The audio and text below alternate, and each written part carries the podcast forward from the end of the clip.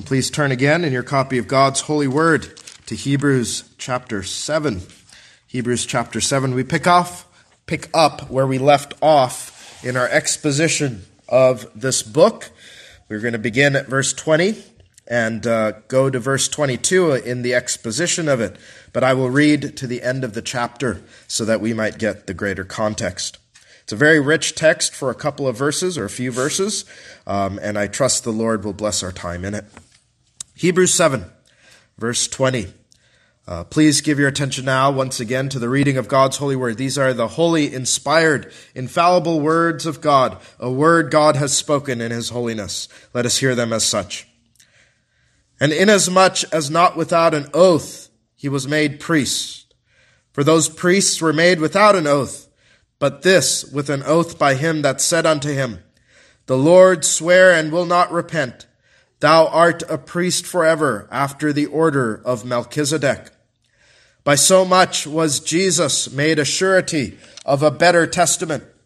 And they truly were many priests because they were not suffered to continue by reason of death.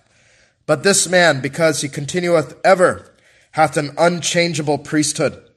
Wherefore he is able also to save them to the uttermost that come unto God by him, seeing he ever liveth to make intercession for them.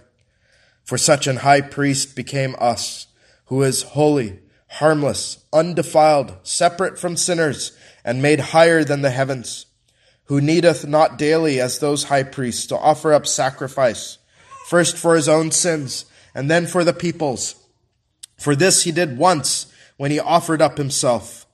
For the law maketh men high priests which have infirmity, but the word of the oath, which was since the law, maketh the Son, who is consecrated for evermore.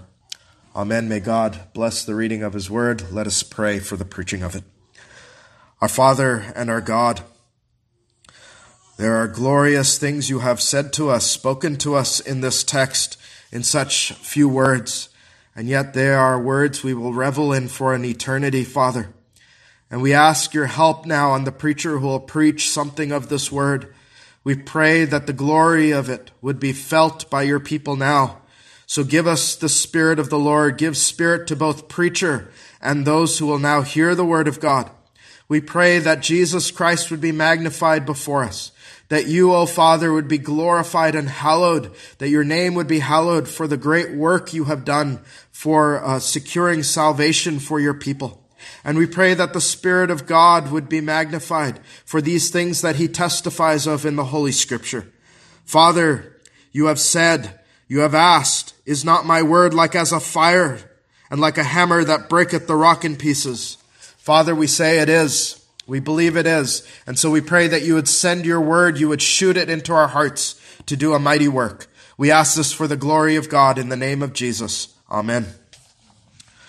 Well, to take on debt of any kind should be a scary thing for us, especially historically, biblically, when you understand the principles of debt.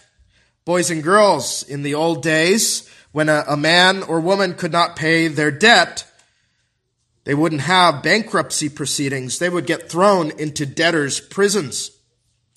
They would have to remain there until they paid off their debt. Today, as I have alluded to already, the consequences for defaulting on a debt in our society have grown far more lenient. There are no more prisons to be sent to when you default on a debt ordinarily. Uh, we have bankruptcy proceedings and so forth. And uh, this will be another sermon, but such leniency perhaps has led to people amassing huge debt and reckless spending. Even our government seems to not know how to spend money. Perhaps the problems with leniency over debt repayment, however, as I've said, can be discussed another day. But as far as our debt to the Lord is concerned, he holds to these biblical principles that he will hold us to the debt that we owe him. And in fact, in the Bible, and this is, comes the point of contact with our text, the way hell is framed is a kind of debtor's prison. In Matthew 5:26, the Lord Jesus says, "Verily I say unto thee, thou shalt by no means come out thence till thou hast paid the uttermost farthing." And of course, we know our sin debt means that we could never, ever repay the debt that we owe God because our sin is against God, and so it is an infinite debt that must be paid. We all owe God an unpayable debt. But to get back to the idea of even civil debt uh, in the civil realm should be something that we should shy away from. Perhaps more scary than taking on debt is the idea of being a guarantor for somebody else's debt. Parents, I don't, uh, I don't recommend you become a surety or a guarantor for the debt of your children, though this is often done. Um, because if they become insolvent or don't pay, what happens? You, the guarantor of the debt, will have to pay up. And this is, again, a point of contact with our text, and it is the most glorious and marvelous thing, for this is what the Lord Jesus Christ has done for his people. He has become, as the Bible says, as our text says, a surety for us. He has guaranteed to God that he will pay the debt that we owe him. And this is what makes salvation possible for us. That one who can pay the debt has said and pledged to God the Father, I will pay the debt for my people. And this is what makes the covenant of grace so stable and so secure. This is what makes salvation possible. This is what makes salvation something that we can rest in. Because everything that we owe God can be paid by Jesus Christ and will be paid by Jesus Christ. And not only is this something that Jesus Christ says that he willingly does, the Father has, by way of an oath, a solemn oath, established Jesus Christ in this office so that we can have a full assurance that we are saved to the uttermost. It says, Oh, God raises his right hand and says, I will take the debt that you owe from Jesus Christ, and I swear it to you so that you may rest in this hope. This is what our text teaches, and that is our theme for this evening. That by an oath, the Father has established Jesus Christ as the guarantor of our salvation. Praise the Lord. And we'll consider that under two headings out of our text. First is to consider the Father's oath, and second is to consider the Son's surety or guarantee. First, the Father's oath. Now, for context's sake, as we come back into this text, you might recall that the apostle has been drilling into our souls Psalm 110 verse 4. The fifth chapter of Hebrews and the seventh chapter of Hebrews can be considered really, if you want to mark it this way, boys and girls, in your notes, an extended exposition of one single verse. Psalm 110 and verse 4. The apostle is plumbing the depths of that one verse as the Holy Spirit spoke to David of the Messiah to come. Psalm 110 verse 4 for your memory. The Lord hath sworn and will not repent. Thou art a priest forever after the order of Melchizedek. Now, like many texts in the Bible, many verses in the Bible, every phrase in this one solitary verse is packed with depth and meaning. And this is why the apostle here in the New Testament, in, two chapters, has still not exhausted the depth of that verse and why ministers are sent to preach on that verse and to preach on texts like this so that we may explore and understand more of what the, the Bible means, especially in verses packed with meaning. And so the apostle is drawing out in these two chapters, out of that one verse, uh, he is establishing the glorious and superior priesthood of Jesus Christ to show us that God had promised and sworn an oath that one day, right in the midst of the Levitical priesthood, Psalm 110 comes. And God says, I promise you something better than this. Something better than Levi will be coming. And so what the apostle is doing here, when the Hebrews are tempted to return to the old order of Aaron, which was Levitical, that order that was fading away as the temple was preparing to fade away. He is saying, don't run back to that because what God has promised that is superior to the Levites is here. You think of when the apostle was writing this and the temple was still standing, but the order of Levi was fading. You think of this. Soon after this epistle was written, uh, probably less than two decades, the temple itself and the Levites with them, with the temple, would be buried under rubble as Rome sacks the temple in AD 70. What a wonderful thing it is, right? And maybe we'll meditate on this some more. But think of all those Hebrews who, who did not apostatize, who would pick up this epistle 20 years from that point and say, Praise the Lord that the Lord did not send me back to the temple system, for it is gone. And so continuing, anyway, that aside, continuing his exposition of Psalm 110 verse 4, the apostle, and we read over our Bibles too quickly, right? We, we see here this peculiar feature in Psalm 110 verse 4 that the apostle drills into us, that the Father swore a solemn oath to establish the Messiah as a priest forever.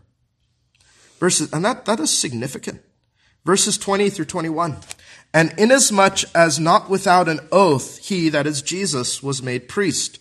For those priests, speaking of Levites, were made without an oath, but this with an oath by him that said unto him, and here's the citation again of Psalm 110 verse 4, the Lord swear. See that word there? That's an oath. That's not a figure of a, a speech. That's an oath. The Lord swear. He made an oath and will not repent. That is, he will not turn back from it. Thou art a priest forever after the order of Melchizedek. This is a remarkable, uh, remarkable matter here, friends. The words of Psalm 110 verse 4 show that Jehovah swore an irrevocable oath, an oath he will never repent of to his Christ, to the Son of God, that the Christ would be a priest forever after the order of Melchizedek. And out of that, you can tease all kinds of doctrines from that one statement. In fact, you'll probably have all kinds of good and necessary consequences that are coming to your mind from it, and we'll cover some of those shortly. But first, the whole, the Holy Spirit reminds us in verse uh, 21 that uh, um, the old Levitical order never had such an oath establishing it, which makes Christ's priesthood unique. Uh, with Aaron's Levitical priesthood, when it was established, all you read of in Exodus 28 1 is, And take thou unto thee Aaron thy brother and his sons with him from among the children of Israel, that he may minister unto me in the priest's office, even Aaron, Nadab, and Abihu, Eleazar, and Ithamar, Aaron's sons. No oath here, just direction. Certainly there was no promise given to Aaron that yours is a perpetual priesthood. None. And in Numbers 3, you will find the appointment of the Levites by way of genealogy, but never an oath promising that their priesthood was perpetual. What's the difference here with the order of Melchizedek? Psalm 110:4 says, "The Lord has sworn to his Messiah that his priesthood is of what duration? Forever." Forever. And why the apostle goes here is because as, as Christianity, as the way, right, is coming under attack by the Jews who will not believe, he's showing us that this is not some new doctrine that he has invented.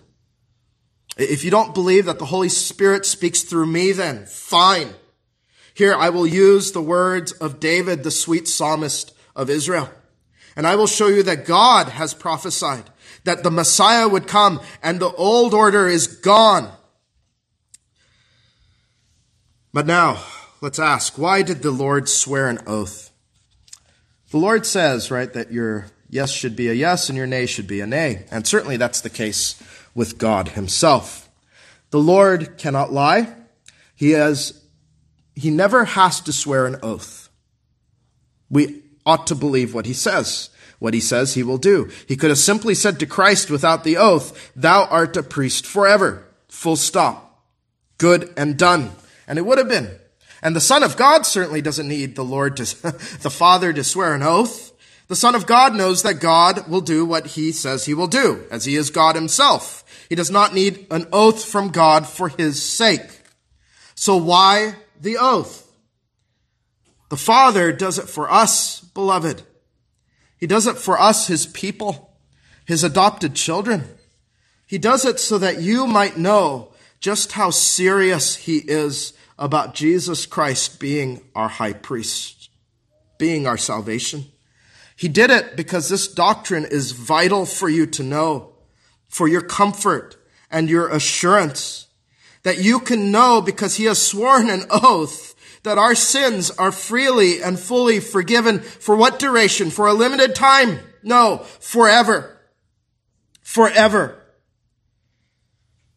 It is our lack of faith, really, that causes us to need God to swear an oath.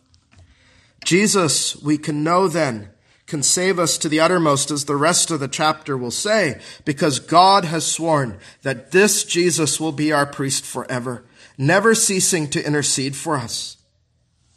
Think of, and we don't praise God as we ought, do we?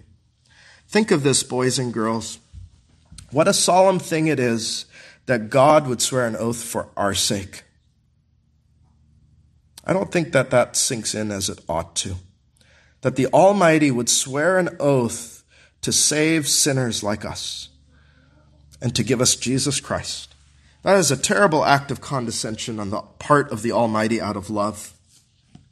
And if you've been tracking along with our series in Hebrews, you've already probably remembered Hebrews chapter 6 as I have been preaching when it was revealed why God swore to Abraham. You remember that? He said to Abraham, Surely blessing I will bless thee, and multiplying I will multiply thee. Why did God do it? Go back to Hebrews 6, 17 and 18. Wherein God, willing more abundantly to show unto the heirs of promise the immutability of his counsel, confirmed it by an oath, that by two immutable things in which it was impossible for God to lie, we might have a what? a strong consolation, who have fled for refuge to lay hold upon the hope that is set before us. He did it for our consolation, friends, that we would have a strong consolation. That is, boys and girls, you might remember, a great confidence, that we would have a great encouragement, that we would be filled with hope, the hope of everlasting life through Jesus Christ. When we have issues with our assurance of salvation, friends, here are the texts to go to. Here are the kinds of texts to go to. When, when you doubt that you can be saved, or, or maybe you, you don't sense the seriousness of the Lord in, in saving a sinner like you, how can a sinner like myself be saved? Well, here it is. God himself has taken an oath to give you Jesus Christ. And he also made the oath that you might know that Christ's priesthood is perpetual and never ending. When the Son of God took on human flesh to become a high priest over the house of God, it marked the beginning of a priesthood that will never come to an end. You know, this is unlike the Levitical order, which had no guarantee, as I read from Exodus 28. It had no guarantee it would be forever. In fact, it was never going to be forever. And it did come to an end. The Levitical priesthood was marked with temporality. It was established with weak, mere men who will die. We'll look at that next time. But look at verse 28. This is why I read to the end of the chapter. Look at verse 28 and see what the oath has secured. For the law maketh men high priests which have infirmity, but the word of the oath, which was since the law, maketh the Son who is consecrated forever. The ceremonial law, the Levitical law gave us priests with infirmities, sinful men, mortal men, but the oath which comes after the law gives us the Son of God consecrated forever as our high priest. And this is where I, went back earlier and I said maybe you're teasing out some of the consequences, the good and necessary consequences of this oath. If this high priest is a priest forever, what are some of the consequences that flow? And you can tease out a lot of the doctrines of the God man out of it. This priest would have to have an indestructible perpetual life if he is a high priest forever. And Jesus does. Verses 23 to 25, which we'll pick up next time. And they truly were many priests because they were not suffered to continue by reason of death. But this man, because he continueth ever, and by an oath, hath an unchangeable priesthood. And here is the glory of it Wherefore he is able also to save them to the uttermost that come unto God by him, seeing he ever liveth to make intercession for them. All these are good and necessary truths once you understand God swore an oath that his Messiah would be a high priest for how long? Forever. Praise God. And the only way a man can have that is if he was given the power of an endless life which is what we heard last time in verse 16. All these blessed inferences come out of the Holy Scripture, friends. And this is a side note, perhaps. But it is truly remarkable how you can infer out of the scripture wonderful truths. This sort of inference is found throughout the scripture in its pages. You remember, boys and girls, that Jesus Christ used inference to prove the resurrection to the Sadducees, who only would admit the first five books of the Bible. He said that when, when God told Moses that he was the God of Abraham, Isaac, and Jacob at the burning bush, he said that, whereas Abraham, Isaac, and Jacob were long dead. And then Jesus says, God is the God of the living and not the dead. He proved, didn't he, to the Sadducees out of the first five books of the Bible that there is a resurrection because he is the God of the living. He inferred it out of the Torah. And what do we read about Abraham's inference? Right? Remember, boys and girls, when Abraham was told to go and, and slay Isaac on the altar, right? And, and, and he, he goes because God tests him in that. His inference in his mind was, even if I kill Isaac, because God had promised to me Isaac, and that uh, many, many peoples would, many people would come out of Isaac, then God was going to raise Isaac from the dead.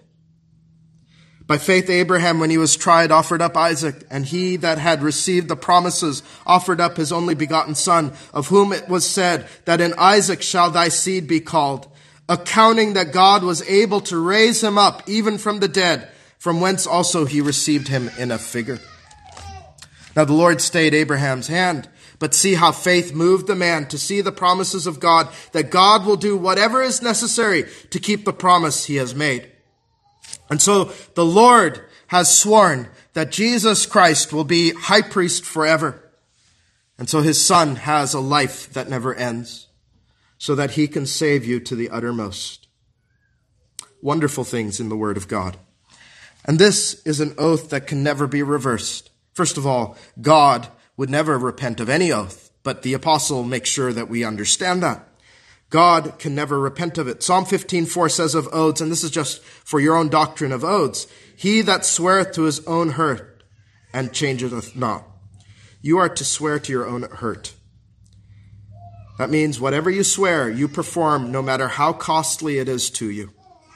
Right? This is where a lot of people go wrong with oaths and vows. One day they're at the marriage altar, so to speak, altar, so to speak, and they say, for richer or poorer, for better or worse. And then just a few weeks later, months, maybe years, then they've completely gone back on that because being in the marriage is too costly for them. But uh, you swear to your own hurt and if a mere creature would do that, the Almighty has done just that. He has sworn an oath that he will not repent of. He has given you the Lamb of God forever believer, and he will never, never retract him from you. The Father will never say to his Son, Step aside from your office. Your priesthood is now over. What would happen if he did it? We would all be lost, wouldn't we? But that can never happen. And see, he gives this for his, for our assurance, doesn't he? He, doesn't need to say it for himself. He knows he will keep his word. The son knows he will keep his word, but we need to hear it because of the weakness of our flesh. We need to hear that for our assurance that the Father has sworn to his own hurt that Jesus will be our high priest forever.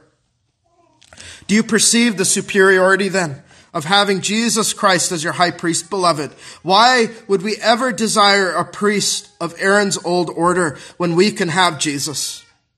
The Hebrews were tempted and pressured to return to a priesthood that would end. That would have been for their own doom. To reject Jesus' priesthood is really to have no priest today. This is the problem that the Jewish people have today. They have no priest if they reject Jesus Christ because God has swept aside all the ceremonial ordinances found in the Levitical priesthood, as you heard last time. They were all nailed to the cross of Jesus Christ. Colossians 2:14. And we think about this historically. I was talking to a brother about some of these matters this morning. Where have all where is the temple and all of its accoutrements gone? Buried under the rubble uh, of that temple in Israel.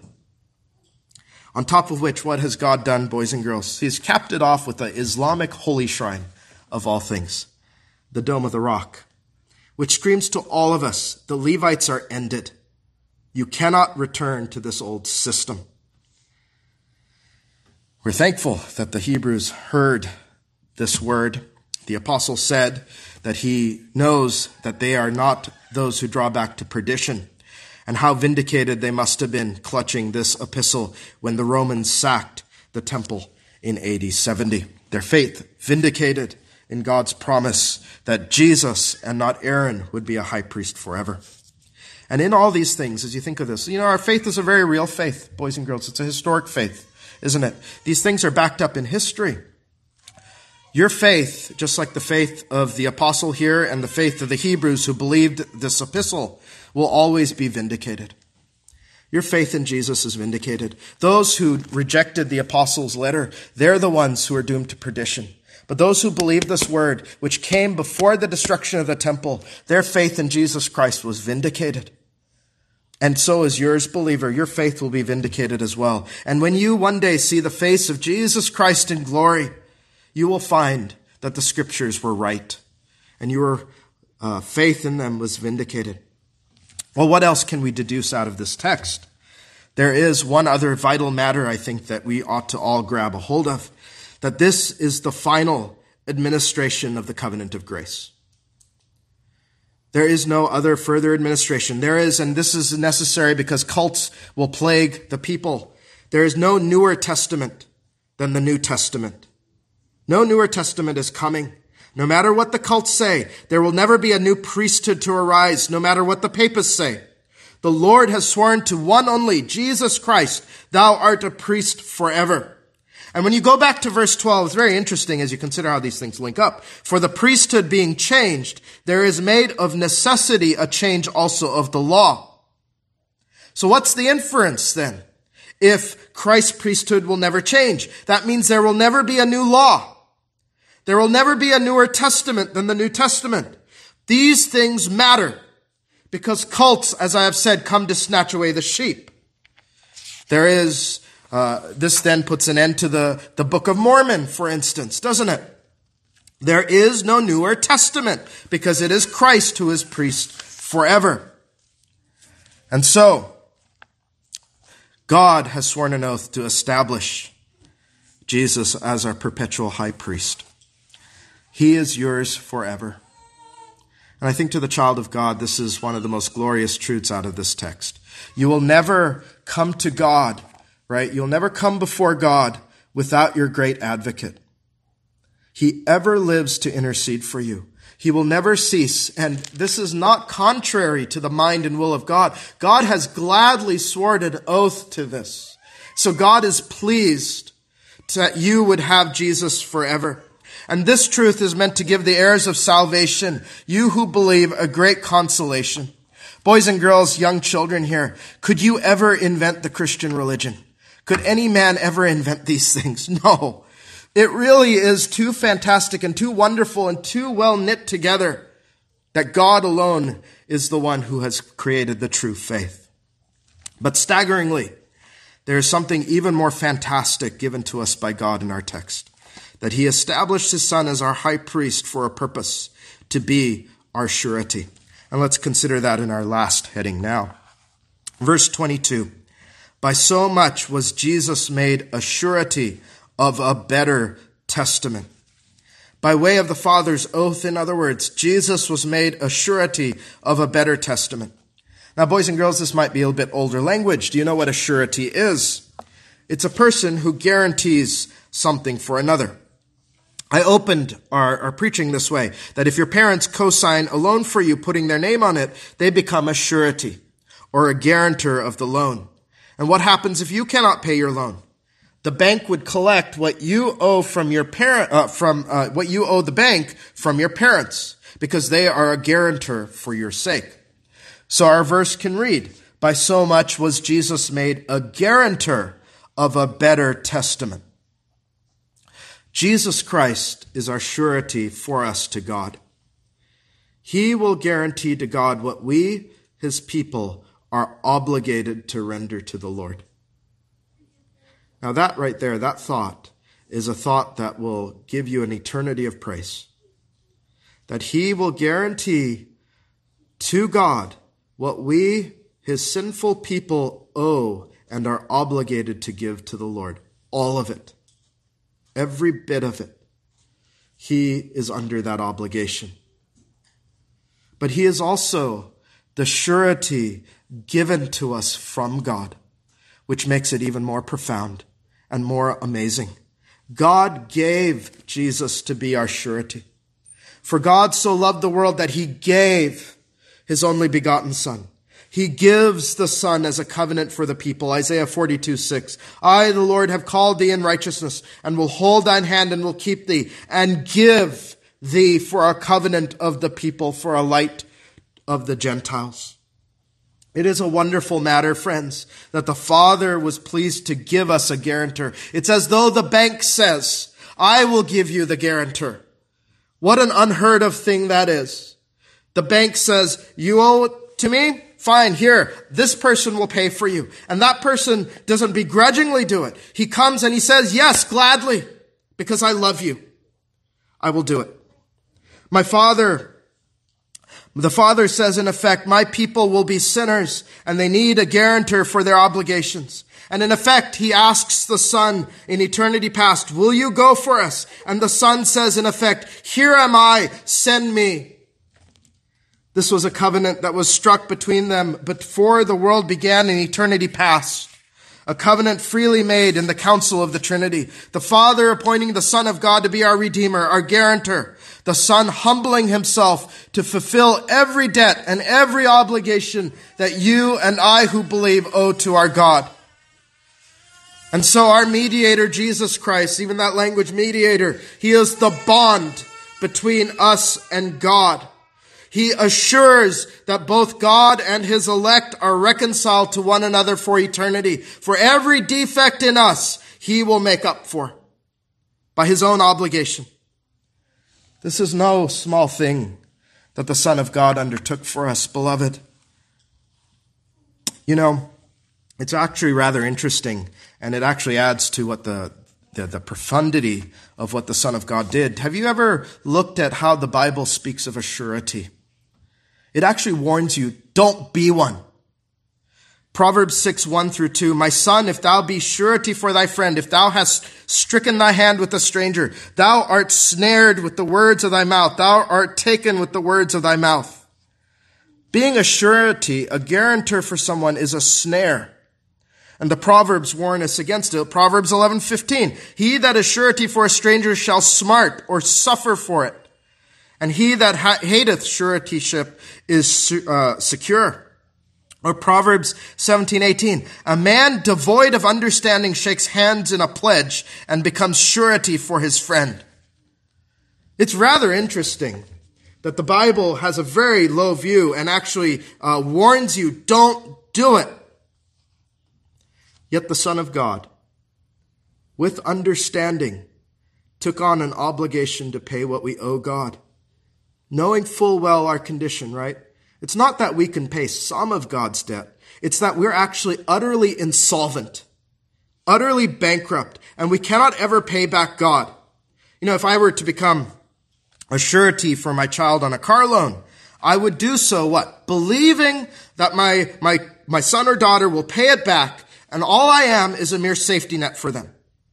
You know, who becomes a surety for a man or a woman they know cannot pay the debt? A fool. But what did the Son of God know? He knew that we, his people, are utterly bankrupt, that we are destitute, we are insolvent. And you think on this child of God, he became your surety knowing all that. What a thing it is, beloved. Is this a small thing the Son has done? No. After all, if you are saved, you have at some point felt your spiritual bankruptcy, haven't you? No man or woman who hasn't felt spiritually bankrupt can be saved. It's the only way that they cry out to the Lord for mercy and this, this great surety to be theirs.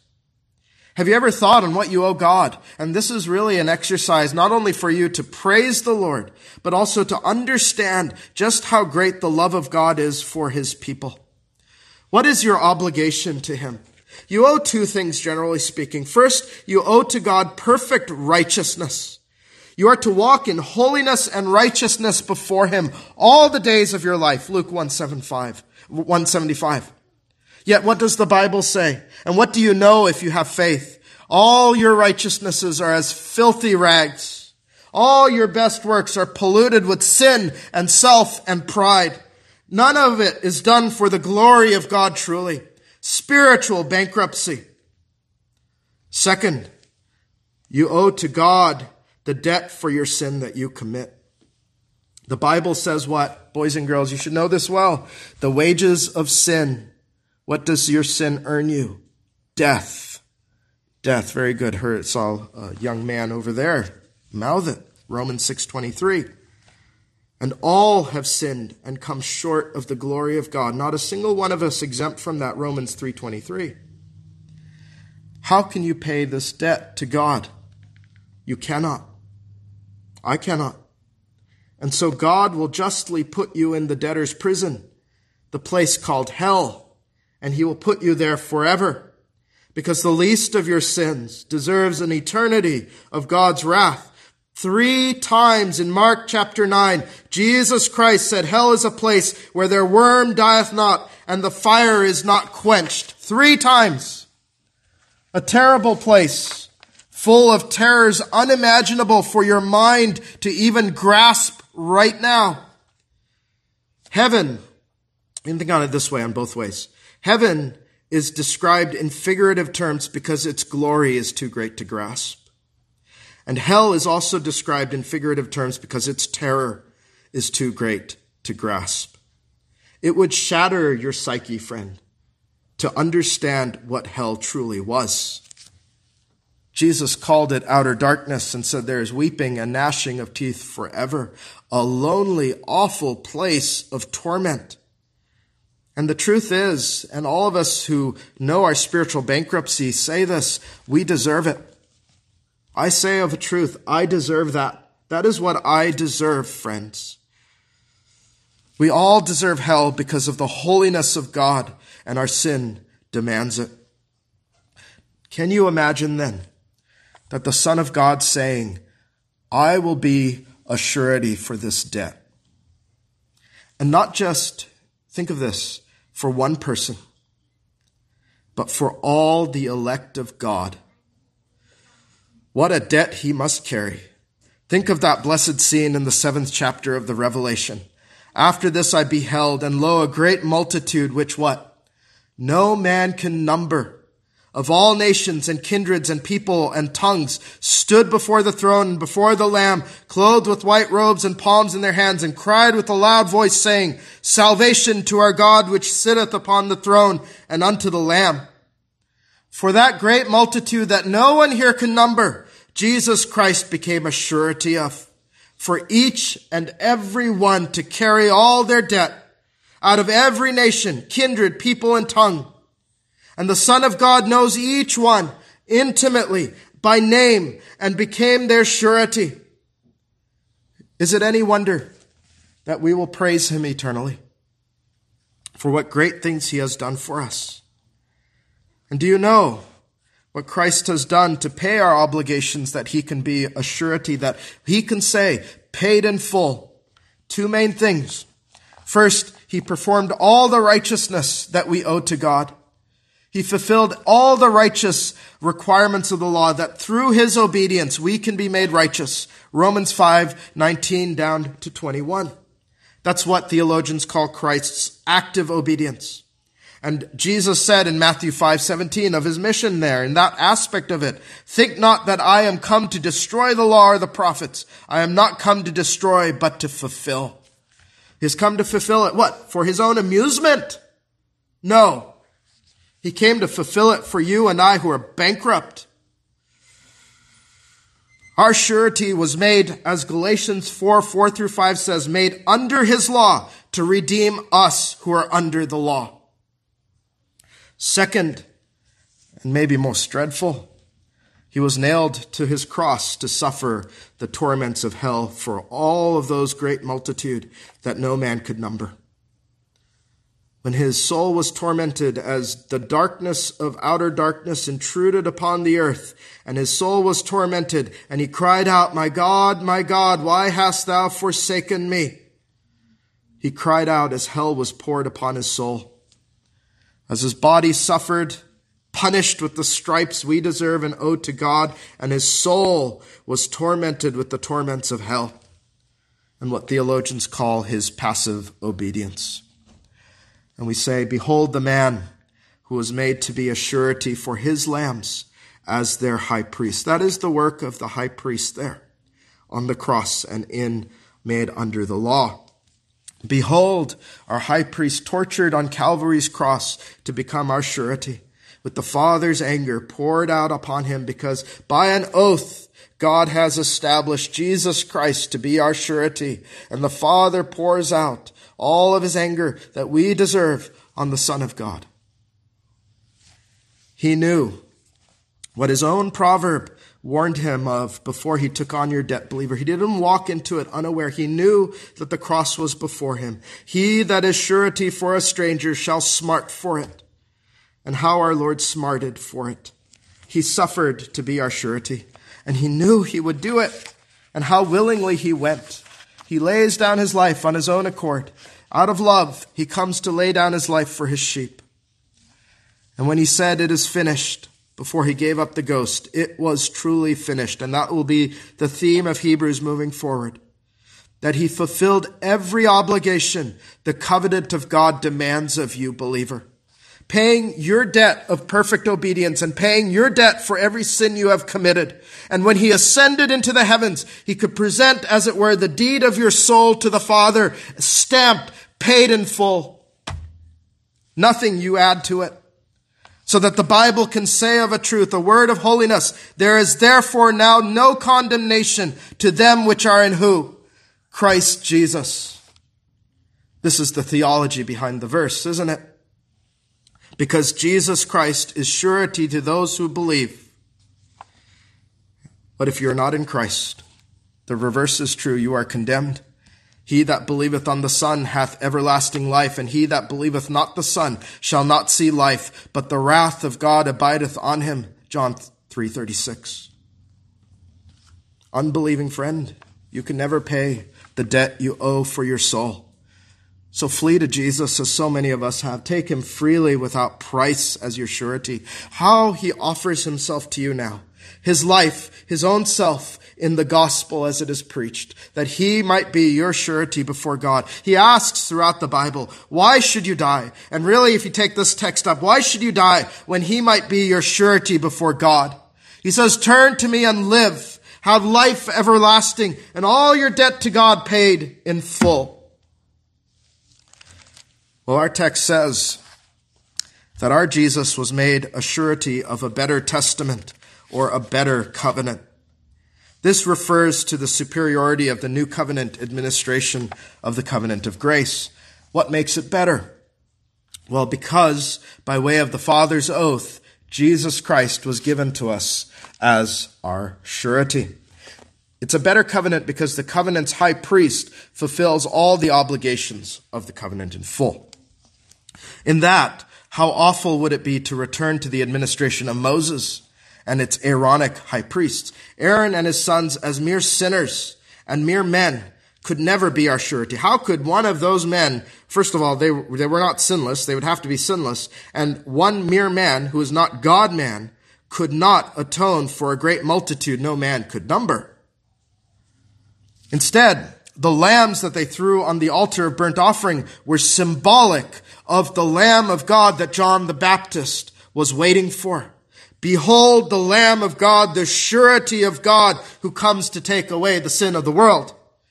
That's our hope, friends. We praise the Lord that the new covenant administration brings us a surety in Jesus that the types and shadows of the old covenant were pointing to. It is our full hope that the covenant terms and obligations are all fulfilled in Jesus and not by us. Great illustration of this is to go back to that first covenant, the covenant of works in the garden made with Adam. Adam was without a surety in the covenant of works. There was no cosigner for his soul, so to speak. And so when he failed, he alone was answerable to God for his failure. And when he fell, the whole covenant was broken, and broken it remains. So what a better and more stable, so that was an unstable covenant, wasn't it? Because the performance of it was left to the creature. What a better covenant you now have, because who is answerable to God for it? Jesus Christ, Son of God. This is what makes the covenant of grace stable. This is what makes the covenant of grace unbreakable because of the one who is its surety. It will never be broken ever because Jesus Christ was broken to fulfill its obligations. And because of that, Jesus guarantees to us his sheep eternal life because of all that he has done. And I give unto them eternal life, and they shall never perish, neither shall any man pluck them out of my hand. John 10, 28. How can he guarantee to us life everlasting and blessing? God has sworn an oath that he will be the high priest forever and that Jesus Christ, the one who has the unsearchable riches, the uh, inexhaustible treasury of grace, is our surety. God has sworn.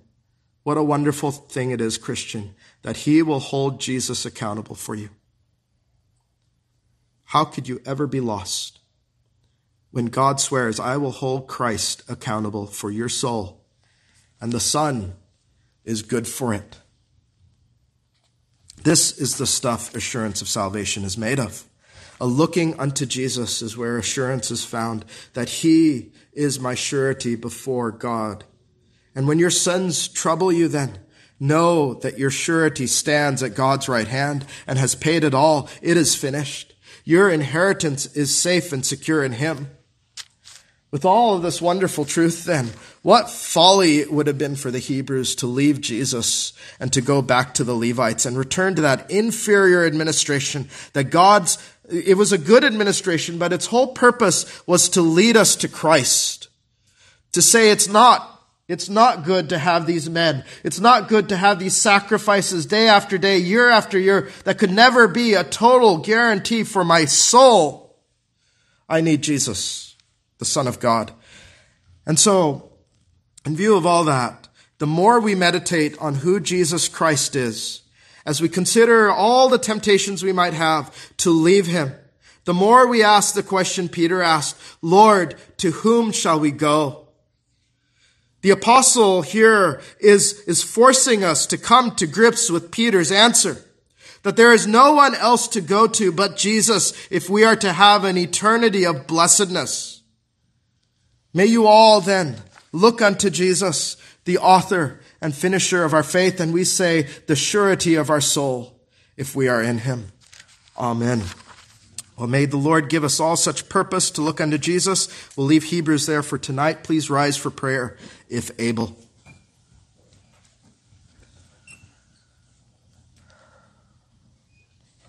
Our Father and our God,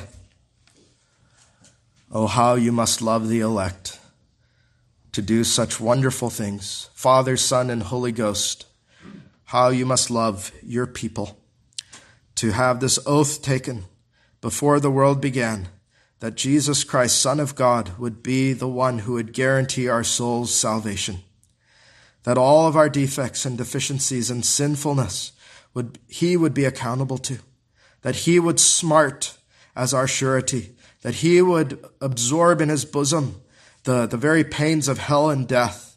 That we might have life and blessedness forever. Help us to not be stingy with our praise, Father. Help us not be slow to praise you, a God who has done such great things for us.